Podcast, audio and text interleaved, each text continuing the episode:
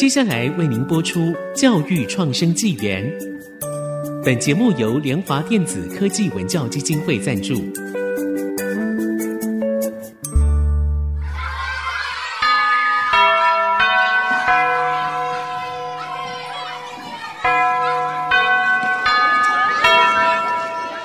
起立！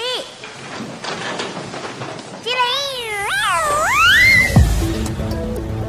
跳脱填鸭教育，多元思考学习，孩子的未来有无限可能。欢迎来到教育创生纪元。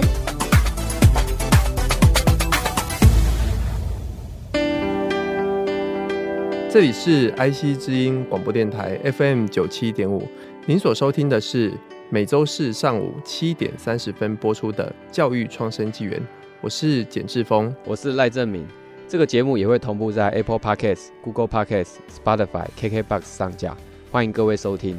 哇，我们今天来到屏东，对，我们来到的位置是屏东市胜利新村的原百货的蓝天的录音室。各位听众朋友，你可能不知道录音室的这种，可能可能因为是录音室嘛，所以应该没有太多人 去过。但是我其实也是那个。多数 没有去过录音室的，今天真的是大开眼界，就是录唱片原来是在这个环境里面的。我们全部被吸音棉包围，然后旁边有音响，然后我们现在用的是非常高级的麦克风。哇，是啊，这当然跟我们今天的主题是有关系哈，因为我们今天的教育创生的主题要讲到这个屏东特有的黑金叫可可，所以我们今天特别把录音室哦就拉到屏东这个可可的故乡来跟大家讲说，那屏东虽然有这样的农业，又能够有怎么样的一个教育的一个部分？屏东是可可的故乡哦，哎我。在屏东长大，我还不知道屏东原来是可可的故乡。我以前以为屏东是槟榔的故乡，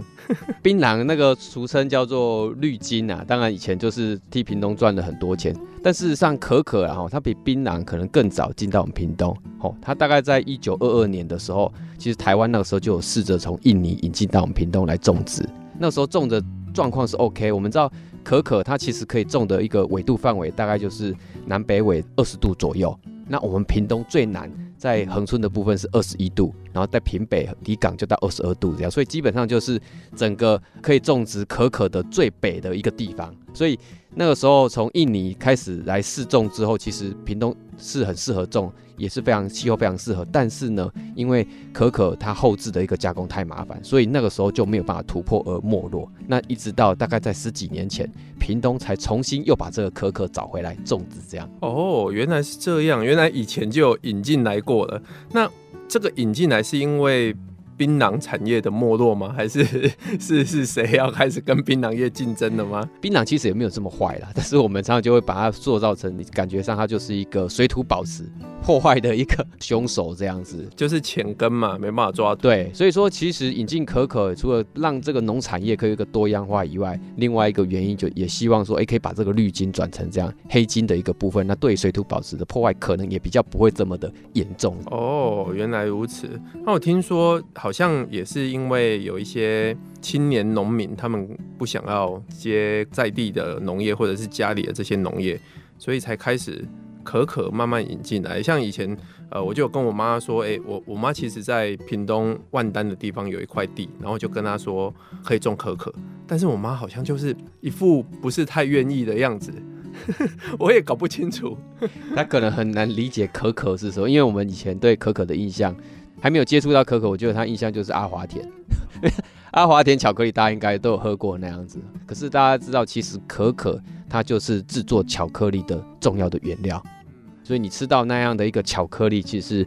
非常的珍贵的。它除了种植以外，它的后置非常的麻烦，要经过非常多道的工序，那可能也要一个多月以上，那个东西从果实才能够变成一个巧克力。在你的面前，据我所知，种可可的人，我是说屏东啦，种可可的人应该好像还不多哈。其实有慢慢慢慢变多啦，因为政府啦，然后各个单位、农委会或什么一些相关单位都有在推广。其实，在种植上反而不是太大的问题，反而大的问题是后置加工还有行销。那我曾经就有看过一个有认识的农民大哥，他是自己种，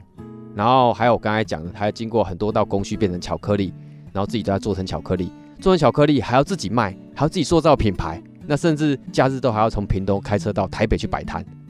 所以基本上，你看他一条龙的作业，等于是说你在小农，他对他来讲其实负担是还蛮大的，而且台湾的工资也是比较贵。你光要采收那个可可的话，现在应该是没有那个机器去采收，要靠人工去采收，还要再剥壳，那你才能够看到可可籽的一个样子。是，我知道从过去的传统农业到现在的一些新型农业呢，要做这些改变呢，其实是真的不容易啦。那因为听众朋友知道，我们现在。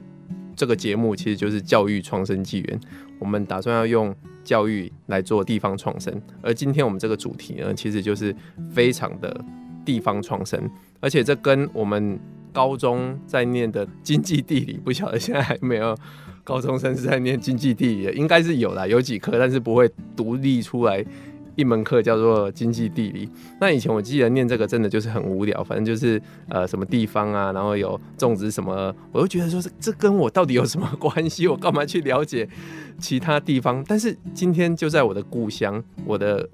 屏东的这个故乡里，它就种植了这样的一个可可，但其实是我真的是从小到大不太知道的，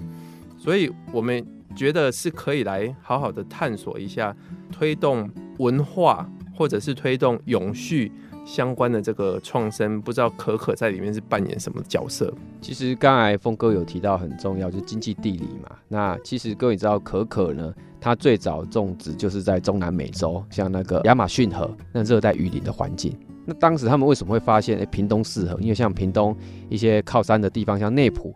下午就会下很大的雨，它的那个状态其实就跟热带雨林非常类似。所以说，其实你在这边你就可以学习到，哇，原来热带雨林的感觉就大概是这样。下午下了大雨之后，马上就出大太阳，这个是可可最喜欢的一个环境。所以说，其实从这些农产业，你可以想象可可带你到全世界，因为很多地方都有种植，也有做后制。那你只有在台湾屏东这个地方可以看到它从种植到后制的完全过程。那未来你如果可以从这边，像我们屏东也有很多去参加世界各国巧克力大赛，有机会的话。可以去了解一下，哇，那国际的一个发展是怎么样？那等于是说，从这个黑金让你看到世界的一个概念哦。不过可可，大家可能还除了可可粉以外，好像都不太知道可可到底跟巧克力有什么差别啊？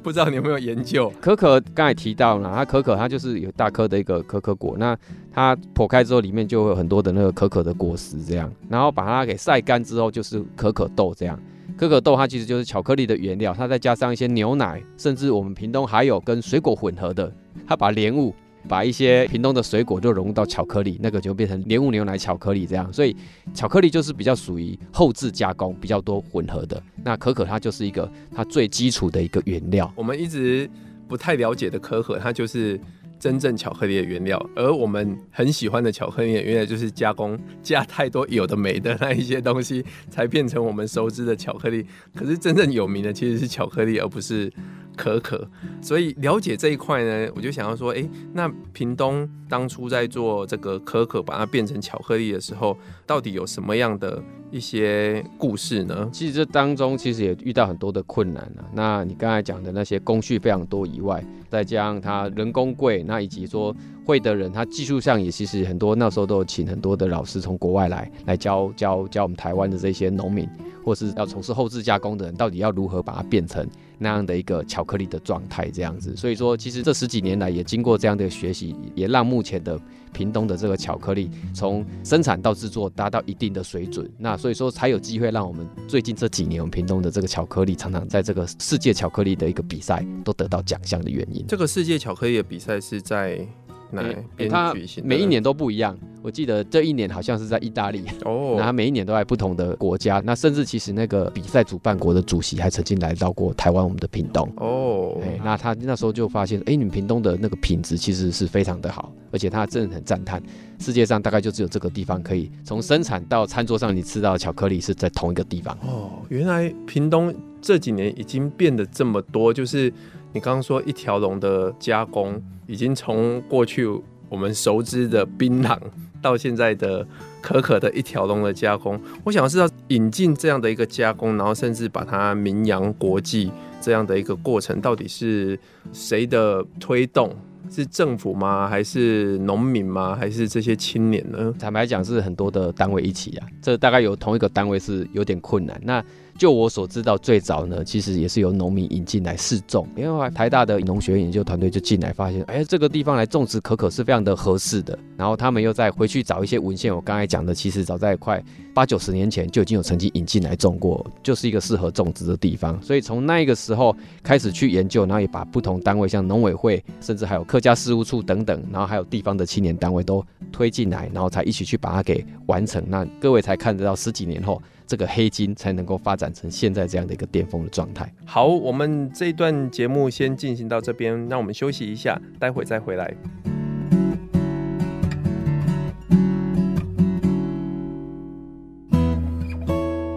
欢迎回到 IC 之音广播电台 FM 九七点五教育创生纪元节目，我是主持人简志峰，我是主持人赖正明。好，刚刚呢，我们讲到可可呢，就是在这样的一个产业里面呢，真的让屏东翻转了以前那一种槟榔啊会破坏这样的一个环境。那我们就很想要了解说，那这样的一个产业到底怎么样融进去我们的教育里面？像过去我们在学校学习的时候啊，其实常常就是。学生进到校门里，然后就把校门关起来，然后就开始去学这些国音数，然后开始去背中国大陆有什么样的铁路，然后考试就考这一些。可是我们从来不知道我们的家乡的环境里，我们的附近周遭的地方到底有什么样的产业。即使有，其实你也不太会去管。那现在我们有这样的一个机会，可以去了解可可，呃，原来可以去翻转屏东农作物的一个产业链。也把它推向国际了，所以我们想知道说，像这样的一个把可可带进去教育里面，有没有这样的一个类似的例子或课程呢？其实我上个学期，那在我们屏东的潮州高中，其实就有一门课叫做“从产地到餐桌”哈。那其实，在那门课当时在开的时候，我就在想说，产地到餐桌，屏东就是一个重要的水果的产地。所以一定要把屏东各个乡镇的水果有机会就可以带给学生来品尝跟了解，除了他们可以听到这样方面的一些知识以外，可以直接吃到。当然，其实更进一步的话，最好还能够带着他们到产地去看，这是我一直希望可以达到这样的一个状态啊。当然，因为高中可能不像大学一样，你可以直接这样带出去。高中它其实碍于课程时间或是什么之类的，它比较没有这么的容易。但起码我们可以把。这样的一些相关的一些农产品带到课堂上，那我也发现我很多的学生其实家里都有做一些农业相关的东西，只是他过去从来不会把农业或是他家里所种植的这些东西跟他的学习给想在一起，他会觉得家里在做爸爸妈妈务农是一件事情，学校的学习是另外一件事情的概念，所以我觉得这样是非常可惜的。对，其实通常家里面在做事业呢呢。这种小孩子，他因为从小就经历过这一些，所以可能有一些孩子他就会比较排斥，然后爸爸妈妈也说啊，你去做那些比较轻松的，不要做我们这种比较累的。但是家里的产业如果经过一些像我们之前有谈过的设计思考啊，或者去探索它的一些问题啊，去找出一些产业创新的方法，它其实是可以去改变这样的一个产业链。但是通常家里的这个产业可以用得到的呢，比如说啊，你要去学气管的时候，然后你才可以在口试的时候跟教授讲一下说啊，因为家里开工厂，所以我们可能要学一下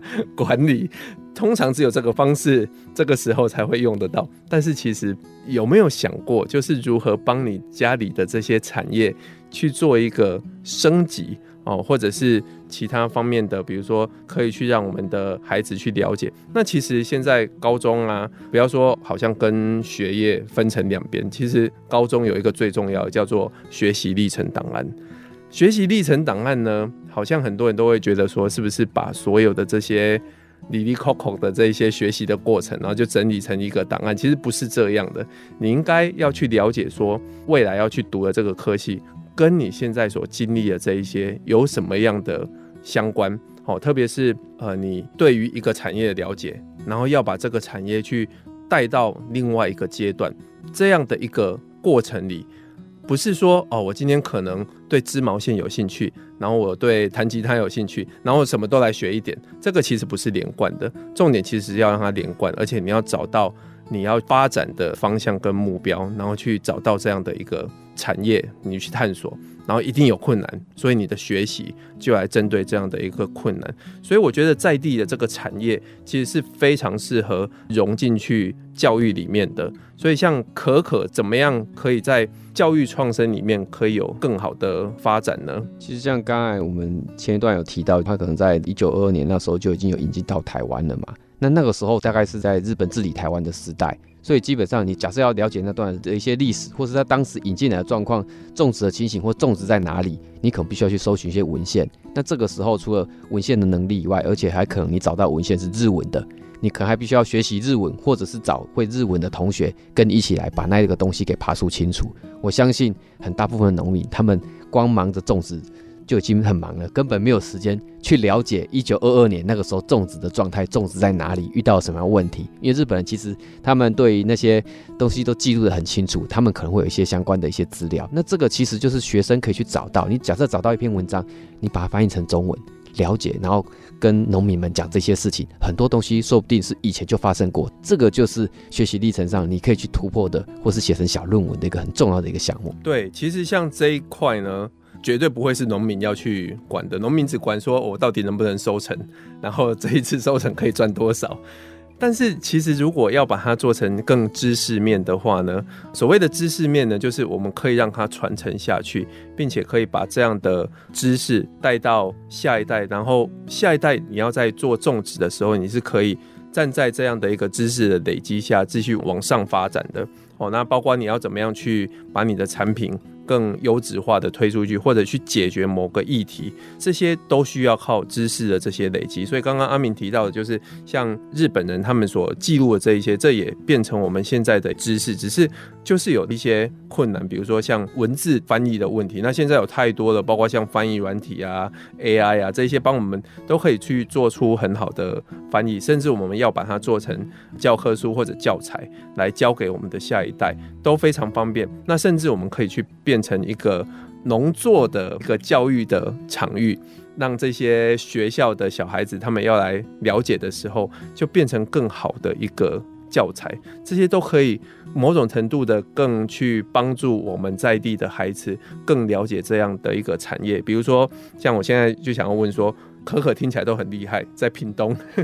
但是应该有遇到什么样的困难吧？那这些就可以去探讨啊。对，其实它还是有当然它的困难，因为你看我们要从种植到加工，通通都自己来种。可是你会发现说，我们的后置可能没有像欧洲这么的厉害哦，他们的后置就很强。那我们的种植比较晚种植，可能又不像中南美洲这么强。那你就要去思考，那我们的厉害的点在哪里？那后来我尤其是有跟农民讨论过，其实我们厉害的点在于是，你从前面的种植到后面的后制，唯一能够看到在同一个地方出现的，就是台湾。所以这个东西就对于假设像是观光发展来讲，就是有吸引力。因为到其他地方去，你不是看到生产的地方，不然就是看到后制的地方，那你没有看到生产加上后制完全的过程。那这个或许就是我们观光发展的一个契机，从农业再转到这个方面。所以其实这里面有很多的东西是可以去探索、了解，甚至去像打游戏一样去破解，是农民的困境。那你这个困境，你可不可以透过学生，哎，那或者是你一些创业的想法来把它破解，那给予这个农业一个新的方向。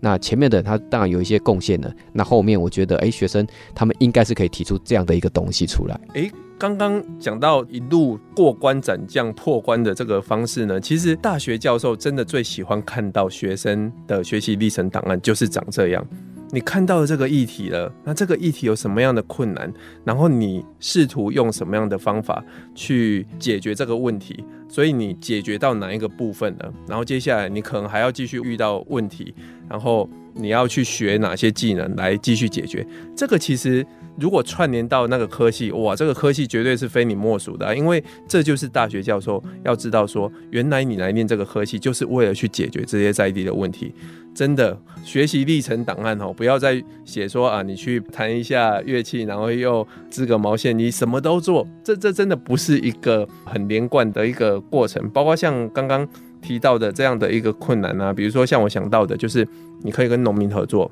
然后去思考说可可。推向国际的这种行销方面，到底遇到了什么样的困难？而你必须要用这些比较新时代的社群经营、社群媒体来把可可推展出去，甚至你必须要可以讲一些国外的，不只是英文啊，甚至是像德语、法语、意大利语之类的这一些，来把可可这样的一个在地。你们家乡的东西推到国际上面去。是，刚才峰哥讲到说，哎、欸，假设学学音乐，其实音乐要怎么跟这个结合？可可的那个果实，它外面的壳，基本上弄完之后，它们就是像农业废弃物被丢掉。它有没有可能成为一个音乐的元素？或者是说，像可可刚才讲到说，他们除了种植以外，后制还要形成自己的品牌。假设你要念气管系的同学，你应该就要很注意，就要把这个品牌如何形塑，或者是他遇到困难应该怎么做，就把它拉出来，提出你的一套想法，以可可来作为你的主要的一个标的。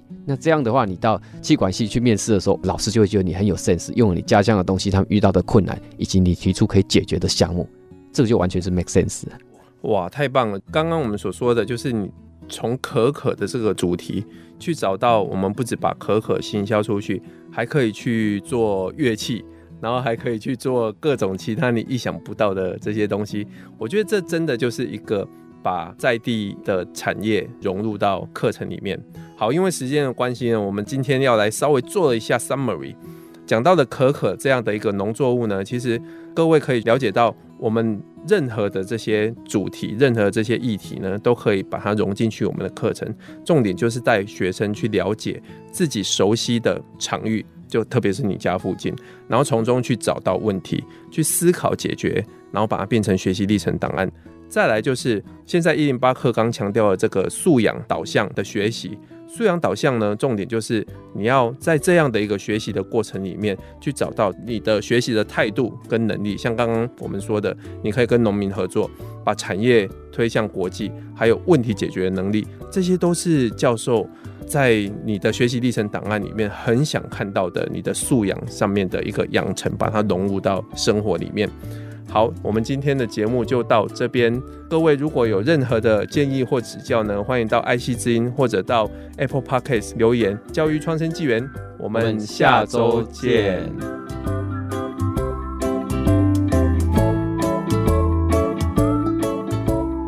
本节目由联华电子科技文教基金会赞助播出。联华电子科技文教基金会以行动播撒教育种子。支持地方创生，培育新时代必备的能力。